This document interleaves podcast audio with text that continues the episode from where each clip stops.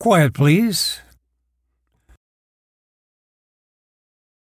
Quiet, please. Quiet Please for Tonight is written by Willis Cooper, directed by Chuck and Megan Mara, and features Bill Attaway, Susan DeMonte, and Anton Prather. The story tonight is called Three Sides to a Story. We were walking along this road, and it was dark, sort of like twilight. A long straight road. There wasn't anybody else on it, just us three Victor and Francis and me. And we were walking along. It was kind of funny we were walking along, as long as I can remember. I mean, as long as I'd known him, Victor has gone around in a wheelchair. But he was walking down the road with us. And then we came to three stones alongside the road. You know, like milestones, sort of, and they were the only things you could see along there in the twilight. Three stones, and there were three of us. And I said to Victor, I wonder what those stones are. And Victor said, I don't know. And then Frances spoke up and she said, I bet I know what they are, Clyde. And we said, What? And she said, I bet there are tombstones.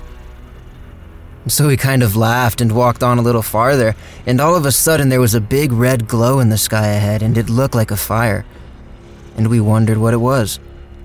After a minute or two, we could see the flames, and it looked like it was the biggest fire any of us had ever seen and we kept walking down the road toward it, and we still didn't know what it was.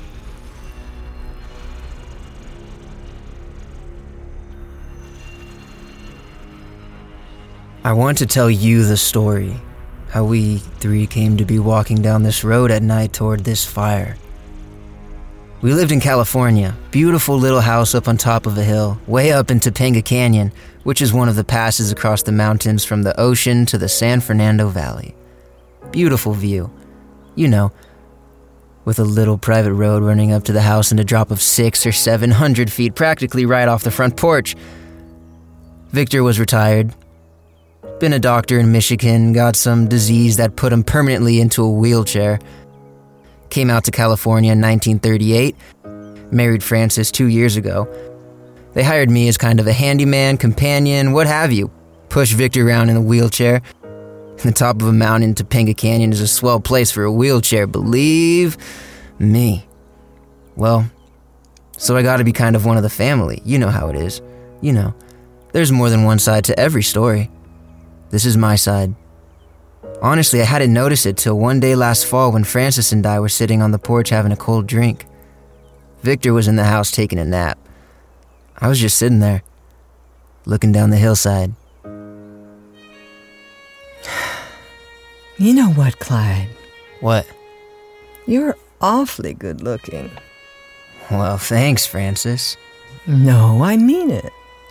You're good looking too. Mm hmm. I gotta drive over to Canoga Park for the groceries. Ah, stay here a while. There's no rush.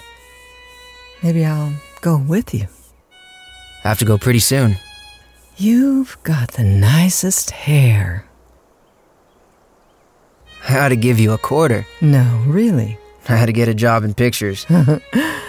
You'd be terrific. Yeah, but yeah, they put caps on your teeth. You got good teeth. You want another drink? I don't think so. Yes, sir. You're quite a hunk of a man, boy. You ain't so bad yourself. Oh, me? You know, if I'd met you before I met Victor, I could have gone for you. Well, I'm going for the groceries. Oh, sit still. There's lots of time and we're having fun. You are. What do you mean? Ribbon me. I'm not ribbing you, Clyde. What do you call it then? I'm making love to you. Cut it out, Francis. Yes, sir. If it wasn't for Victor, Maybe we ought to knock him off. maybe we ought to. Well, I'm going to get the car. Wait a minute. Huh? Give me a kiss. Ah, come on now. I said, give me a kiss. Come here. Now. Listen, Francis, Victor's. Now. Why, Clyde. How nice. As Clyde said, there is more than one side to a story. I want to tell my side. Victor, Francis's husband, the man in the wheelchair. I wasn't asleep. I had been, but Francis's voice is sometimes louder than she thinks it is. And it awakened me, and it's one thing about a wheelchair, it moves quite silently. I'd rolled over to the doorway just in time to see Francis and Clyde embracing. And I, I quickly slid it out of sight. I don't know why. I suppose it was more or less instinctive. And I waited till he went down the porch steps before I pushed the door open. Oh, are you awake? Obviously, my dear. Clyde's gone for the groceries. I thought I heard his voice. He just left. Have a good sleep? Very nice. Like a drink? I think I'll wait. There goes Clyde now. Hi, boy! What's the matter with him? Why? Why, he looks sort of embarrassed or something. Oh, you're crazy, Victor. He's a big, handsome brute, isn't he? Who? Clyde? Oh, sure. Wonder how tall he is. I'm sure I don't know. You know, I was five foot ten before I took to this chair. I know. These big huskies, you, you never realize how lucky they are. Why? I mean, compared to me, I, I know I never gave it a thought when I was in good health. Oh, don't talk that way, Victor. You've got a lot of things Clyde hasn't got. I've got you, dear. I mean, like money. Money really isn't so important. You know, Victor, I wonder why it is Why, what is, dear? why people who have lots of money are always the ones who make that crack about money not being important. Well, I suppose you have to have money first to discover how unimportant it is. I suppose that's it. I'd sure like to have the chance to find out whether it is or not. Are you hinting that I ought to increase your allowance? No. No, I don't mean that. I mean, I'd, I'd like to have just buckets, just buckets of money. We're fairly well fixed, you know. I know. But that's your money, Victor. I'd like to have bags and bags of my own. Well, all you have to do, my dear, is wait till I die. Oh, but I want it. Oh, I'm sorry, Victor. What would you do it? Why, I'd. I'd buy all the clothes in the world. I'd travel. I'd go to San Francisco and Santa Barbara and New York, and I, And leave me here roosting on a mountainside? I'm glad you haven't got it. oh, Victor, I didn't mean. I'm sorry. Oh, forget it, darling. I, I couldn't resist the temptation to kid you a little. Well, I am sorry. I'll tell you what. It is rough on you being cooped up here. Why don't you have Clyde drive you to Santa Barbara tomorrow or the next day? Oh, Victor. Really? I guess we can afford it. Oh, gee. And I could get some new clothes. And I think I can trust Clyde with you. What? I mean, trust him to not let you buy too much. Oh. Shall I get you a drink now? So now you want to hear my side of the story? Well, I'm not quite ready to tell it yet. And I may surprise you when I do tell you. Let Clyde tell you some more. Here, Clyde. Well, I drove her to Santa Barbara. Victor said he'd be all right in the house alone for one day. He said be back by evening, though. So we started just before sunset, coming down the coast road. I was kind of wondering about Frances, you know. But she didn't say anything out of the ordinary, so I figured, well, let it pass. We were just passing Point Magoo. You know where the Japanese fishing village used to be before the war, and now the Navy shoots rockets or something like that. And Francis said, pull up. So I pulled off the road. Well, I said.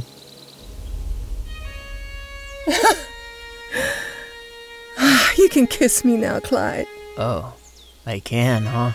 Yes, Listen, Francis. please, Clyde. Well, Clyde, I think Victor saw us when? yesterday afternoon when you kissed me. He was asleep. I don't think he was. Oh my gosh, Francis. So, one more kiss won't hurt. Listen, Francis. Just one more, though. I. Don't you love me? Francis, listen to me. You're Victor's wife. And I like Victor. Uh, why? I like him too, Clyde. I guess maybe you better not kiss me after all. Well, I. You're you're right. Let's drive on. It's getting dark and I worry about Victor. So do I. Gee, it was fun today. With a lot of money to spend. I wish I really had a lot of money. Gosh, Victor's got a lot, hasn't he?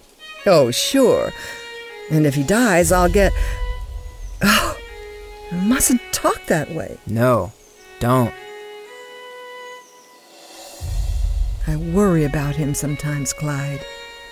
You know, in that wheelchair. If if he ever rolled off the porch up there, why, he'd fall all the way down the mountainside. Why, he'd smash into pieces, wouldn't he? Wouldn't he? Francis kissed Clyde again today. I said a wheelchair is remarkably silent. They didn't hear me as I wheeled myself from the living room to the kitchen, and they didn't see me. I didn't speak until they had moved away from each other. But if I've ever seen guilt written on two persons' faces, I've, s- I saw it then. It's been two months since I saw that first kiss on the porch. Or was this second? Or. Ah, I'm a suspicious fool. Of course, my wife loves me. Of course, Clyde is a loyal friend. What am I thinking of? Just buckets of money. I'm a suspicious fool. Oh, but I want it. I am a suspicious fool. I must have Clyde oil his wheelchair. I think I detected the faintest squeak in the right wheel. It would be nice to be married to Frances, wouldn't it? I think she's the most beautiful woman I've ever seen. It's funny. How long have I been here with them, and I never particularly noticed before how beautiful she is. Victor's changed, though, hasn't he? I never used to notice how stingy he is. Poor Frances. She deserves everything in the world money, and good times, and everything. Well, I like Victor, sure. But it'll be a great break for Francis when he dies. She'll be rich like she wants to be. I wonder where I'll fit into the picture then. What am I thinking about? Victor's my friend, even if I do work for him. Frances is his wife. I've got to stop this. I'll be thinking about murdering the guy next thing. Why, hello, Francis. What were you thinking about then, Clyde? What do you mean? When? When I came out on the porch just now? Why, just thinking. About me? Well, Were you? kind of. You're a nice boy, and Francis loves you. Where's Victor? Upstairs reading. You know what I wish? What? I wish you and I could go for a ride. Well, we can't. You know that. Sure, I know it.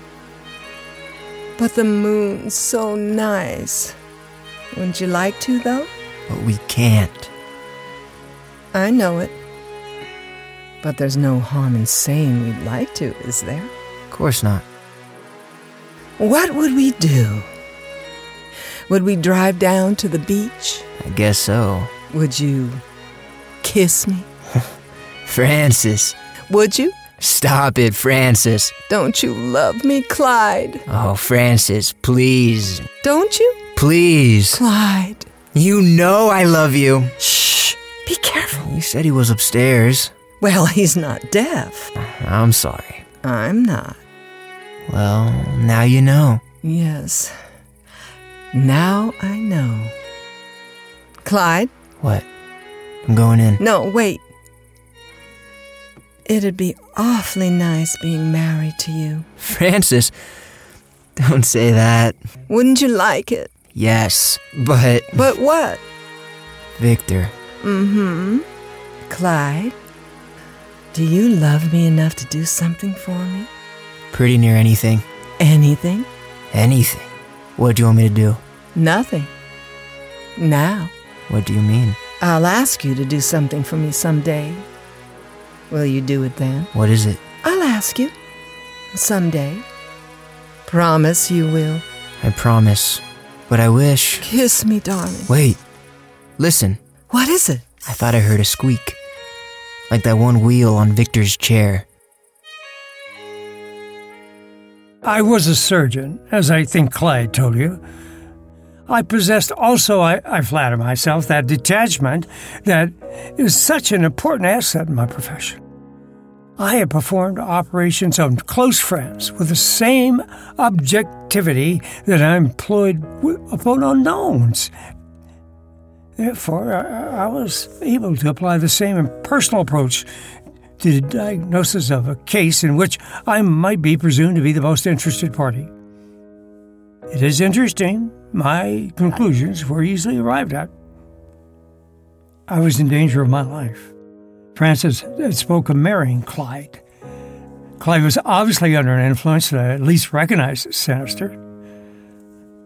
The wife, the woman I married for love, the woman that I cherished, my wife was playing with death for the most sordid of all motives money. I do not deny that I'm careful with money. Remembering back to the years of our marriage, Francis had always been impatient about money matters. I, I remember the talk we had that first brought the whole thing to my attention. I wa- I was certain I was right. She would, when Clyde had been properly brought to heel, demand that he murder me, and Clyde would do it. I had only two uncertainties. One, when, and the other, how. If I could learn these, I I could defend myself. And I intended to defend myself to the utmost. To the utmost, my friend, if they plotted murder, I could plot murder. And I might succeed where they could fail. It, that was an interesting problem. A professional against the amateur my wife, whom I loved. Well, I can't, Francis. You promised, Clyde. I didn't know what you meant. yes, you did. I didn't. You did, Clyde. I tell you. You knew what I meant the minute I said it. I- Didn't you? I tell you. Didn't you? Well, I and you promised. can't do it, Francis. It'll be so easy, Clyde. No. Just a little easy push on the back of the wheelchair. No. And then we'll go away and be married and have so much money, Clyde. Don't you want to marry me? You know I do. Well, then, Can't we wait? darling, I've waited and waited and waited for you, and I won't wait any longer. I want to marry you, and and you know, well, you know, Francis, do you really mean you'll marry me? what do you think? Oh, Francis. Francis, No, no, not now. No, no more kisses, darling, I until can't do this. we can. And we will. But Look, darling, sit down and I'll tell you exactly what to do. Now, listen, it'll be so easy. Clyde has been looking at me very strangely today. I think perhaps the time is getting short. but how can we be sure he won't fall out of the chair, Francis, and just get hurt a little? You'll have to think of some way to keep him in it, darling. But I can't. I don't know how. You'll get an idea, darling, but do it soon.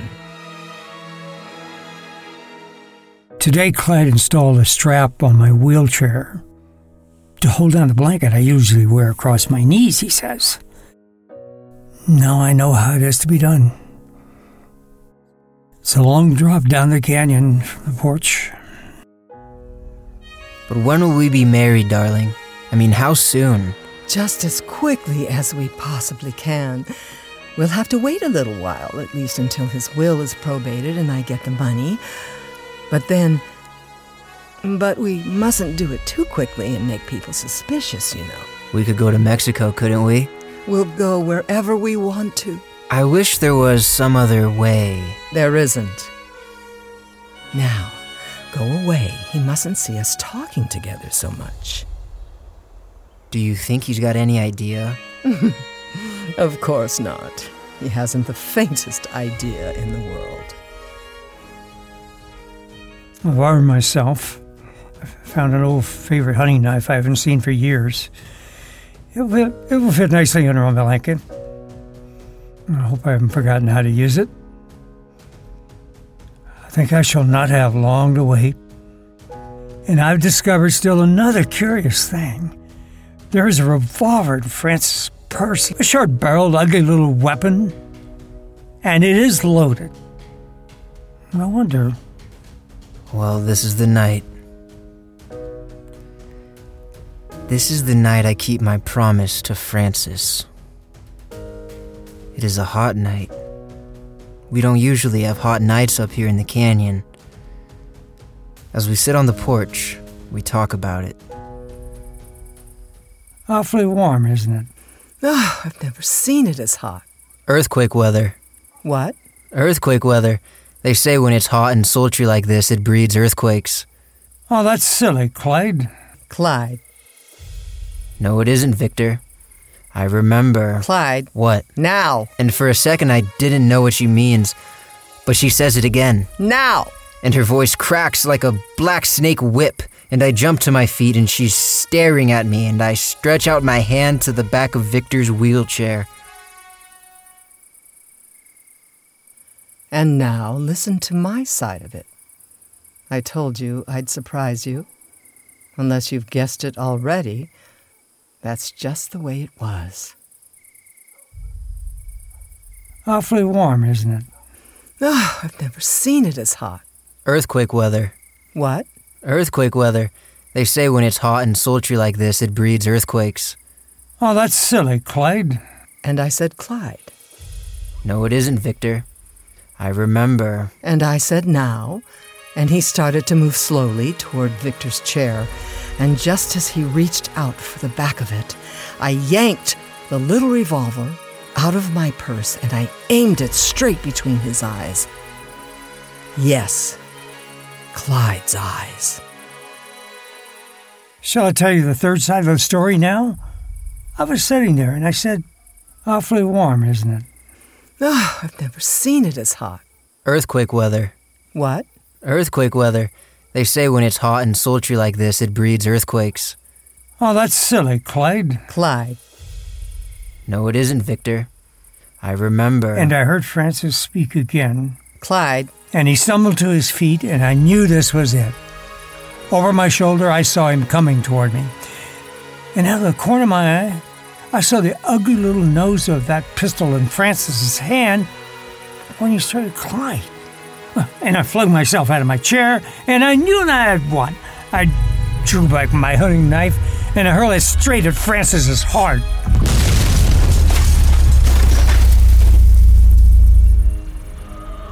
Yes. It was earthquake weather. No. Nobody actually murdered anybody. But there are three bodies up there in Topanga Canyon, buried so far under wreckage and a thousand tons of hillside that nobody will ever find them.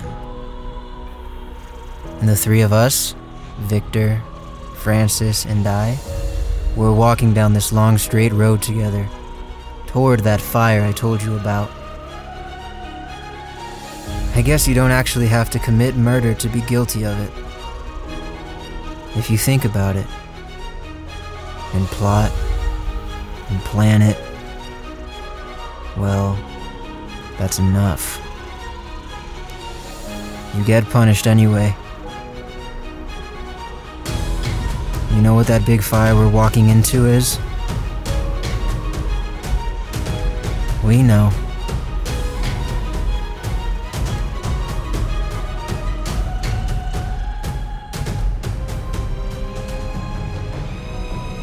You have listened to Quiet Please, which was written by Willis Cooper and directed by Chuck and Megan Mara. Clyde, the person who spoke to you, was Anton Prather. Francis was played by Susan DeMonte and Victor was Bill Attaway. This episode of Quiet Please was originally broadcast on September 7th, 1947 by the Mutual Broadcasting System. And now for a word about the next Quiet Please, here is our director, Chuck Mara. Next week, we have a story of a murderer by proxy and the fate that overtakes him. It's called Mirror, Mirror on the Wall. And so until our next appearance, I'm quietly yours, Anton Prather. This program comes to you from Los Angeles and is produced by Foley Mara Studios.